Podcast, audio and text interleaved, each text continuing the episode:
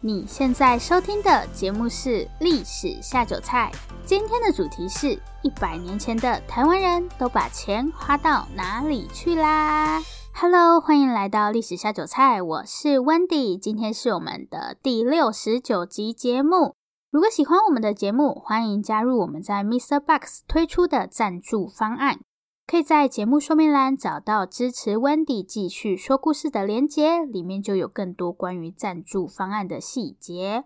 然后这一集有抽奖活动，大家要记得听到最后哦。因为疫情的关系，报税不是延到这个月底才截止吗？本来是五月三十一号截止嘛，现在延到六月三十号。今天是几号？呃，二十八号。所以如果你还没有报税的话，记得要趁着这两天把税报完。其实现在报税真的变得越来越方便，今年只要用手机就可以报税，真的方便很多。那既然最近大家都在报税，我想说我们就来做一集跟钱有关的主题好了。所以今天的主题就是一百年前的台湾人都把钱花到哪里去啦？我刚想了一下，我好像应该是要做跟税有关的主题耶，因为报税也看不出来我把钱花到哪里去了，对吧？好，无所谓啦。缴税这种事情听了就让人开心不起来。我们还是来看看大家到底是怎么花钱的比较好玩。大家也可以一起检视一下，平常自己都把钱花到哪里去了。好，那我们就马上开始今天的节目。我刚刚发现，我是不是已经有好多集都是用类似的题目，就是什么一百年前的圈圈圈这样，到底是对一百年前有什么执念？其实我用一百年前也不是真的要很精准的往回推一百年啦。今年是西元二零二一年嘛，所以往回推一百年就是西元一九二一年。但其实我讲的范围可能会从二十世纪初一路到呃，甚至一九四零年代，所以我这边说的一百年前就只是一个大概的数字。好，那在讨论一百年前的台湾人都把钱花到哪里去了之前，我们总要先知道他们到底赚了多少钱嘛。这边我可能就是举一些例子给大家看吧，毕竟那个时候的贫富差距还是不小的。当时一个普通的雇员，就是一般上班族，他的月薪大概是三十元上下。这里的“元”是圆形的“元”，不是我们现在新台币在用的那个“元”。那如果你是担任官职的话，公务员他们的薪水差不多是四十元左右。嗯，所以这样平均一下，一般人的月薪差不多就是三四十元。这些人当然也不是说很穷啦，就是小康，除了吃饱还可以有其他的花费。如果是富裕家庭的话，每个月的收入可能就会超过一百元。那接下来我们就来看看这些钱到底会被花在哪些地方呢？我查了一下，现在台湾人的支出比例，就是我们每个月会把钱分别花在哪些地方。第一个一定是吃嘛，食物。主计处这边公布的资料是，西元二零一九年的时候，台湾人每个月会有百分之十五的支出是用在吃东西上面。我觉得这个比例应该感觉有点低。如果一个人月薪是五万的话，百分之十五，所以他一个月花七千五百块吃饭，我觉得在台北有点困难诶。好吧，因为这个数字应该是平均啦，大家就加减参考一下。正常来说，如果食物的支出比例是比较低的，就代表这个社会的经济水准是越好的。因为吃是人最基本的需求嘛。如果你大部分的钱都用在吃，那就表示你连要维持温饱都有点困难，更不要说你会有其他闲钱去做什么休闲娱乐。但是大家知道一百年前的台湾人每个月要花多少比例的钱在吃饭这件事情上吗？答案是超过一半。大概是百分之五十到六十，所以当时要吃饱还是比较辛苦的。下面这个部分就有一点心酸，是关于住的花费。其实大家应该不难猜到，现在台湾人支出比例最高的部分是什么？对，就是关于住，像是房租这些，占了我们总支出的百分之二十三。而且我觉得这个数字对很多人来说，可能还是低估了。那以前的台湾人花在住这件事情上的钱，大概占他们支出的百分之十，比我们现在低很多。现在的房价真的是太可怕了。然后还有一些比重比较小的花费，像是衣服啊、医疗费或是教育费。上面这些费用的比例都是个位数，那用来休闲娱乐的钱就真的很少，连百分之一都不到。我们现在花在休闲娱乐的钱大概是介于百分之十二到二十吧，这个落差就蛮明显的。所以总结一下，一百年前的台湾人吃是占所有支出里面最多的，然后接下来是住，除了房租还包含水电这些费用。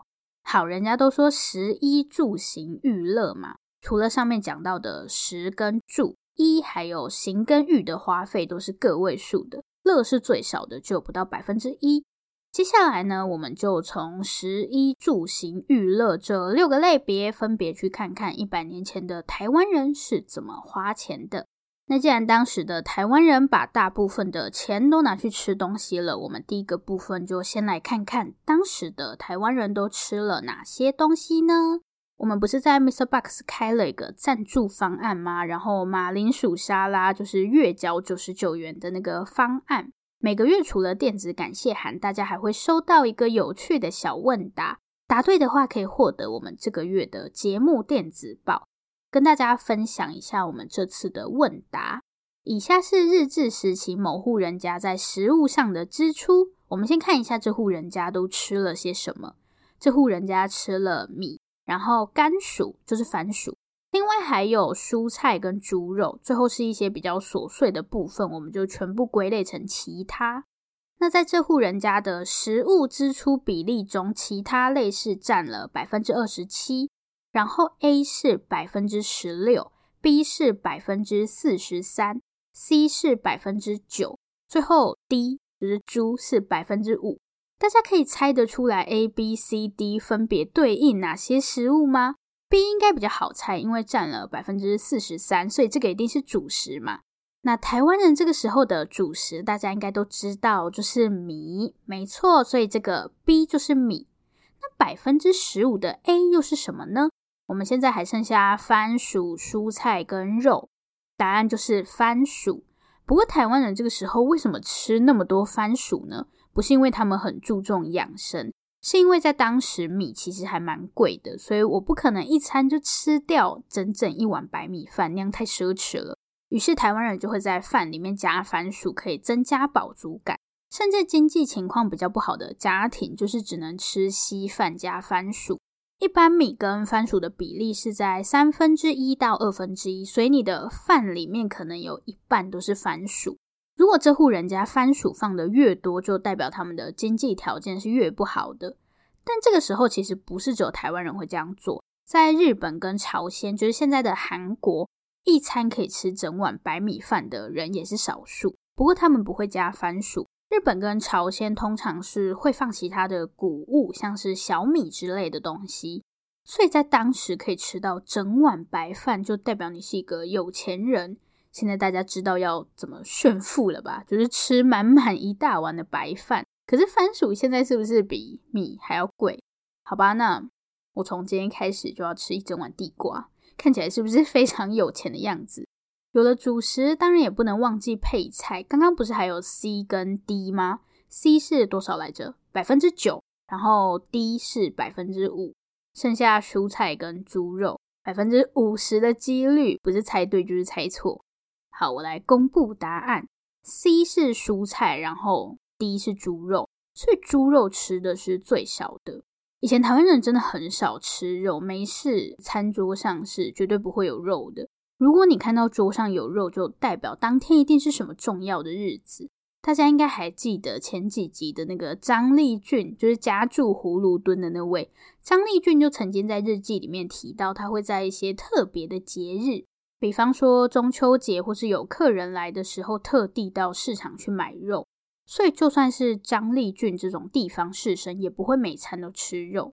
当时台湾人最主要的配菜还是一些蔬菜，尤其是各种酱菜，因为不可能无时无刻都有新鲜蔬菜可以吃，所以一般台湾人都会习惯在家里做一些酱菜，像是笋干、菜脯，还有豆腐乳之类的。日本在西元一八九六年曾经做过一个调查，当时猪肉的价格大概是酱菜的四倍，一般人根本不可能天天吃肉。我们来总结一下，当时的台湾人主要是吃米跟番薯当主食，然后配菜基本上就是酱菜。那肉只会出现在一些重要的节日。其实以前我阿公阿妈还蛮常煮上面那些菜的，尤其是早餐的时候，他们就会煮稀饭，然后里面一样会有地瓜。原来我在不知不觉的情况下，跟一百年前的台湾人吃了一样的东西。感觉要体验以前的台湾人吃了什么，会比做洗发精来的简单。只要到全联去买几罐圈圈圈酱瓜，就可以轻松实现。可惜没有人要找我叶配酱瓜。好，那看完一百年前的台湾人吃什么，下个部分就来聊聊当时的台湾人都是怎么穿的吧。在台湾刚刚变成日本殖民地的时候，日本政府其实不是很关心台湾人穿什么，因为当时还有很多抗日活动，解决这些问题都来不及了，谁有空去管你要穿什么？所以前面大家都还是维持清朝时候的打扮。说到清朝，大家印象最深刻的东西应该就是辫子吧？虽然日本政府没有刻意去管台湾人的穿着，当时唯一跟衣服比较有关的规定是，我们在重要场合不是都会穿比较正式的服装吗？在清朝统治的时候，有些官员就会把官服穿去像是婚丧喜庆之类的重要场合。日治初期，有些人还是会维持类似的习惯，就是把清朝官服当成正式服装，然后穿着到处跑。这种举动在日本人看来，当然就是不可以的嘛。台湾都已经变成日本的殖民地了，你还穿着清朝的官服晃来晃去，是什么意思？所以当时唯一跟穿着比较有关的要求，就是不可以再穿清朝的官服。但是你要穿什么长袍马褂，他是不会管你的。反正就是禁止穿清朝的官服，其他衣服不管你。但是这个辫子呢，日本人可没有放过。其实，在改朝换代的时候，去要求大家改变发型或是穿着，是一件还蛮常见的事情。最有名的就是清朝的剃发留辫嘛。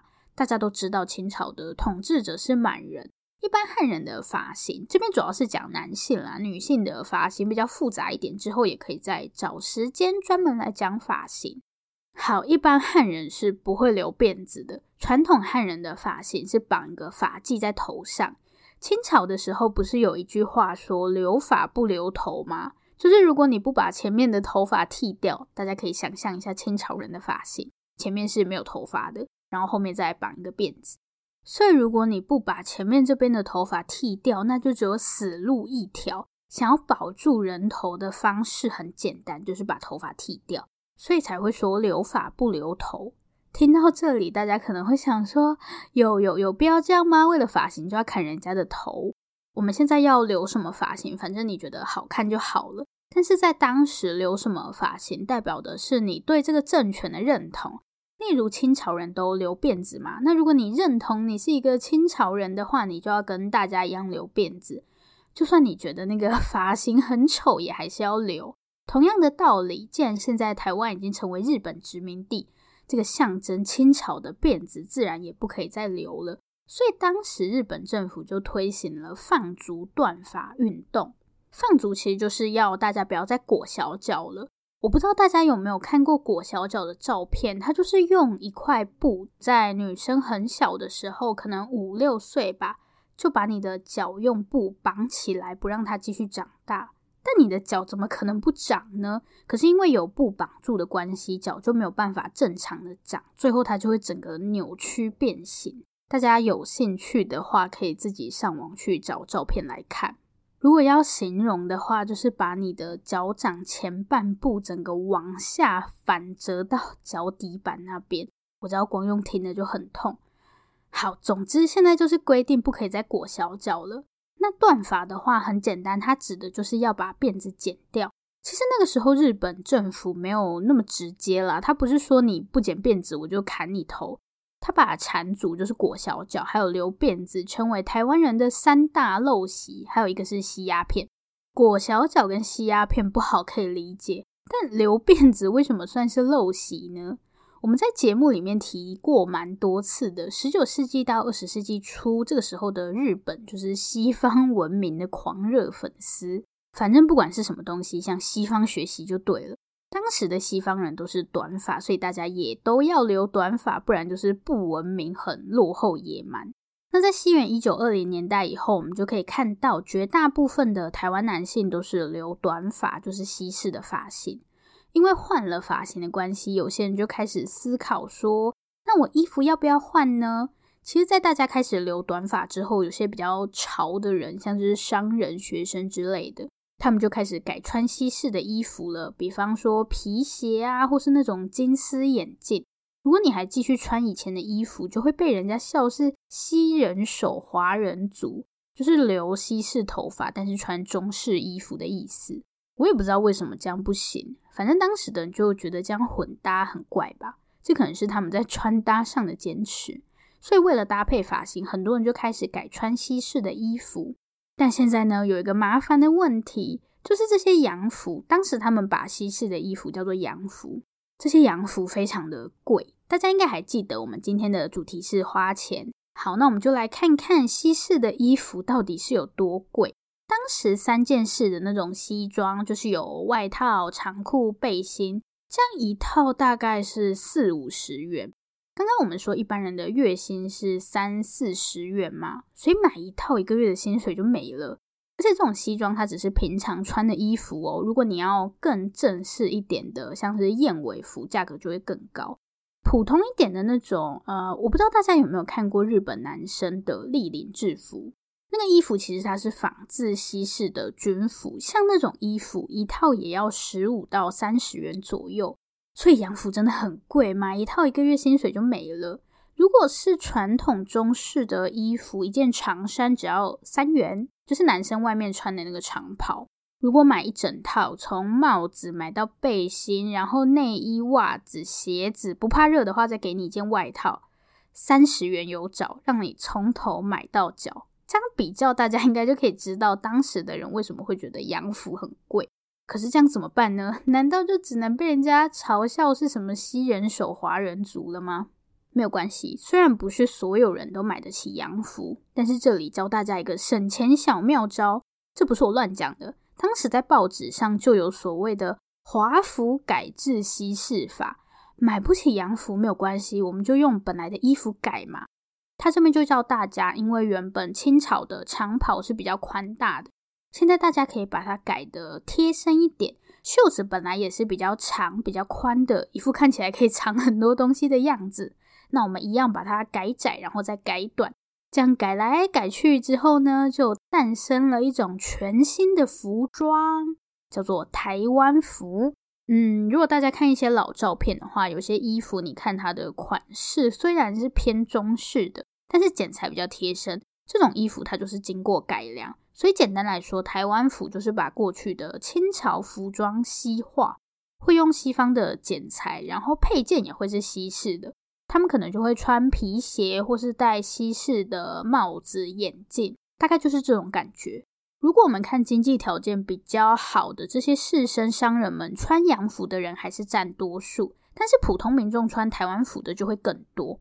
不过有些人会把台湾服当成一种文化认同，所以不见得是他穿不起西装，选择穿台湾服也是一种跟日本人做区别的方式。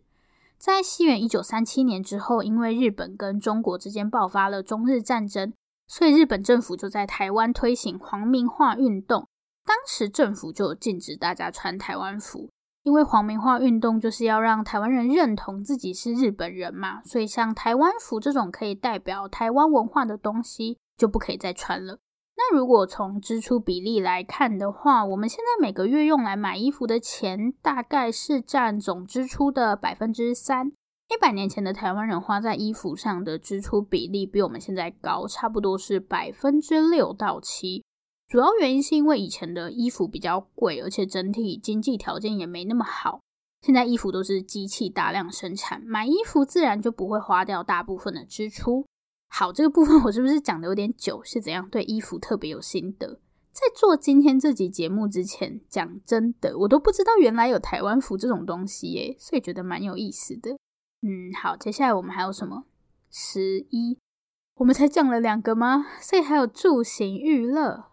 哦，对了，我上个星期六，就是六月二十六号的时候，不是有在 MixerBox 开直播，抽我们七月的听众许愿主题吗？然后我们抽到的主题是古人买房租屋大小事，我想说，那不然住这个部分就留到那一集讲好了。好，那接下来就马上进入最后一个部分，来聊聊以前台湾人在行娱乐这三个部分的花费。我现在有点后悔，我本来以为我应该没有那么多东西可以讲，但现在发现有好多想要讲的东西都没有讲到，而且感觉还可以再讲详细一点。唉，早知道就分成上下两集了。嗯，好啦，没有关系，也许之后还可以再录一集，或是开个直播之类的。我现在话不能这么多了，所以下面会选一些我真的觉得特别有趣的跟大家分享。好，现在来讲行的部分。我们现在的交通费是占我们支出的百分之十二，百分之十二，这么这么这么多吗？我不知道诶，因为我都是搭大众运输，不然就是骑机车，会花到百分之十二哦。还是这是汽车的油钱？因为我之前跟我爸妈聊的时候，油钱好像真的会占掉不小的支出。一百年前台湾人的交通费，我这边没有收集到很详细的资料，这应该是跟大家的交通方式有关啦。因为我们现在可能会搭大众运输工具，或是骑机车、开车，所以每天都会花到交通费。那一百年前呢？台湾人除了走路之外，大家知道最常见的交通工具是什么吗？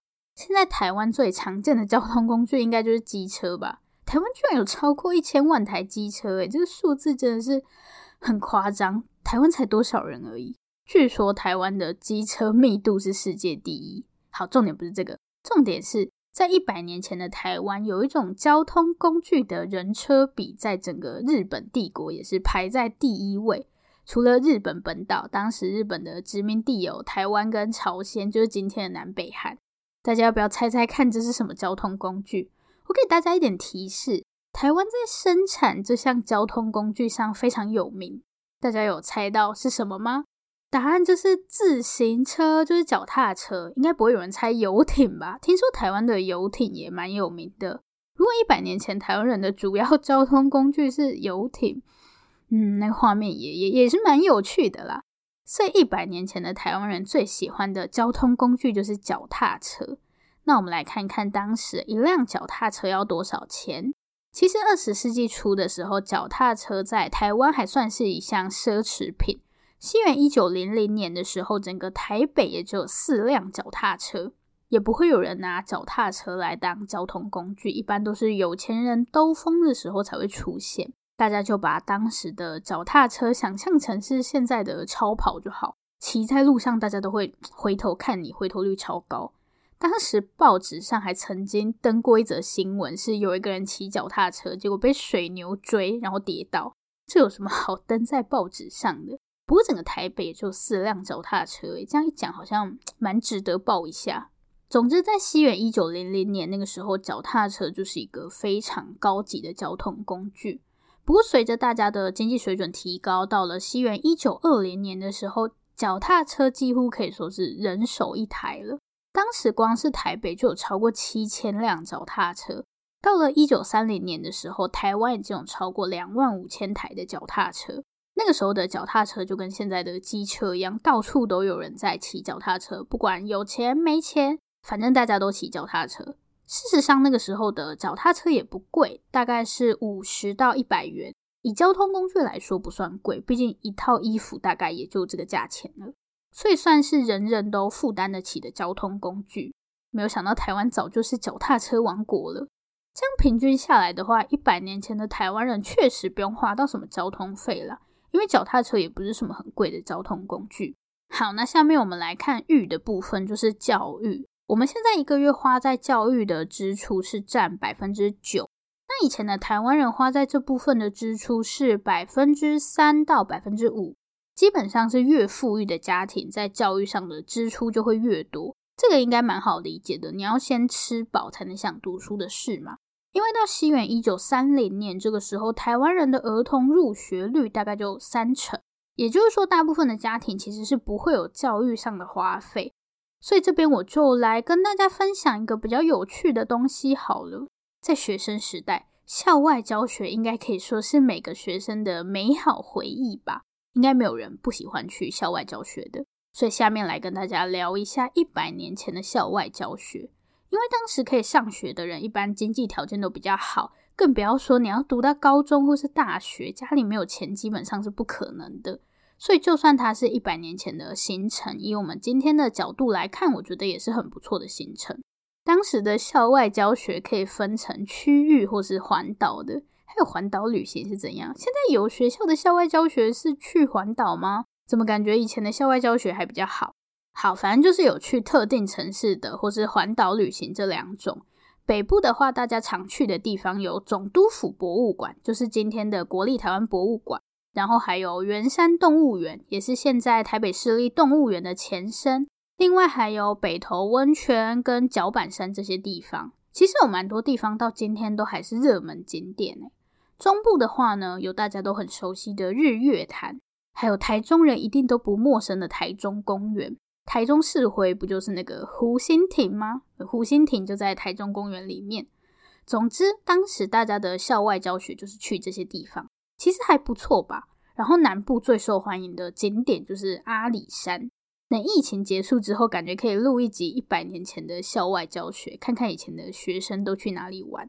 环岛旅行的话，主要是搭船或是搭火车。当时从基隆搭火车到高雄的票价是八元。说真的，我觉得不怎么便宜。坐船大概也是差不多的价格，所以果然可以去校外教学的孩子家境都不错。我觉得这些花费对于一百年前的台湾家庭来说不是必要的，就不是每个家庭都会花到这些钱。你可以不读书、不出去玩，但是不能不吃饭。最后一个部分，来看看大家出去玩都花了多少钱。前面有说，我们现在每个月花在出去玩的费用占总支出的百分之十二到二十，说真的还蛮多的。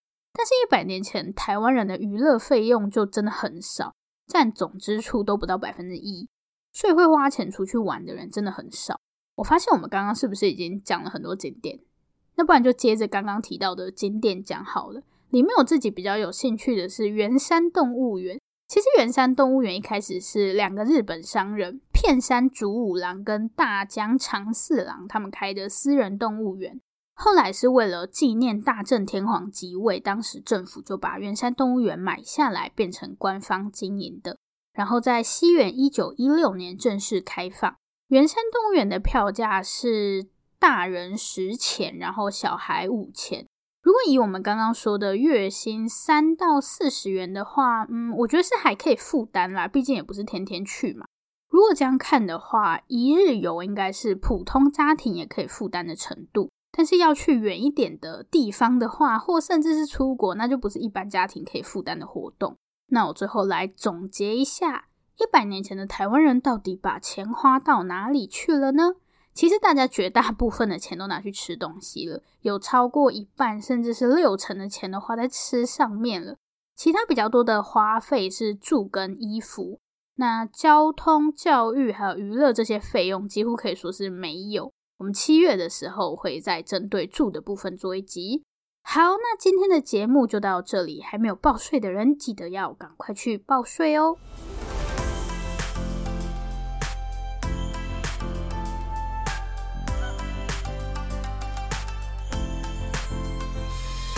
今天节目的最后呢，要来抽奖嘛。我觉得今天这一集还有好多东西都没有讲到，所以这里想要推荐一本关于台湾史的书，叫做《不能只有我看到：台湾史上的小人物大有事》。这个书名取得很好诶，我也觉得不能只有我看到，所以就马上来推荐给大家。最近这本书感觉还蛮红的，说不定有些人已经看过了。这本书的团队很厉害，是由历史人文网站故事。邀请十四位优秀作者一起完成的。如果大家有关注故事这个网站，就会知道他们的内容真的很厉害，真的是有趣的同时，也可以兼顾到内容的深度。如果你还不认识故事的话，建议你马上去看看他们的网站。我从他们二零一四年成立的时候就默默关注到现在。如果你喜欢历史的话，真的不能错过故事。相信我，真的。那台湾史上的小人物大有事这本书，它一样保持了故事有趣又有深度的特色，而且很棒的是，它在每一篇文章的后面都有附上对应的一零八课纲。所以，如果你是从事教育相关的工作，或是家里有学生的话，真的很推荐大家去读这本台湾史上的小人物大有事。最后呢，一样有抽奖。说到抽奖之前的抽奖结果都已经公布在 IG 跟 Facebook 上了，大家记得去看看自己有没有中奖。这次我们要抽出两本台湾史上的小人物大有事，感谢圆神出版提供的证书。然后 Mr. Box 现在有一个新功能，叫做节目动态，就是一个可以让我发文的地方啦。因为现在我们有蛮多听众都是用 Mr. Box 收听我们节目。后台是显示有近一半的听众都是用 MixerBox，所以我想说，我们这次就 IG 抽一本，然后 MixerBox 的节目动态这边也抽一本。那详细的抽奖办法我会放在这集节目的说明栏哦。最后我想讲一下上礼拜六的直播，我有侧录，但是我还没有听效果怎么样，所以我有空的时候我就会再把它剪一剪。好，那这里是历史下酒菜，我是 Wendy。如果喜欢我们的节目，欢迎订阅我们。最后，最后，如果你收听完本集节目有任何的想法，希望与我们交流，或是有任何的建议、心得，都可以留下你的评论，不要害羞，大方的留下评论。如果你真的真的很害羞，那就订阅我们吧。这里是历史下酒菜，我们下次见，拜拜。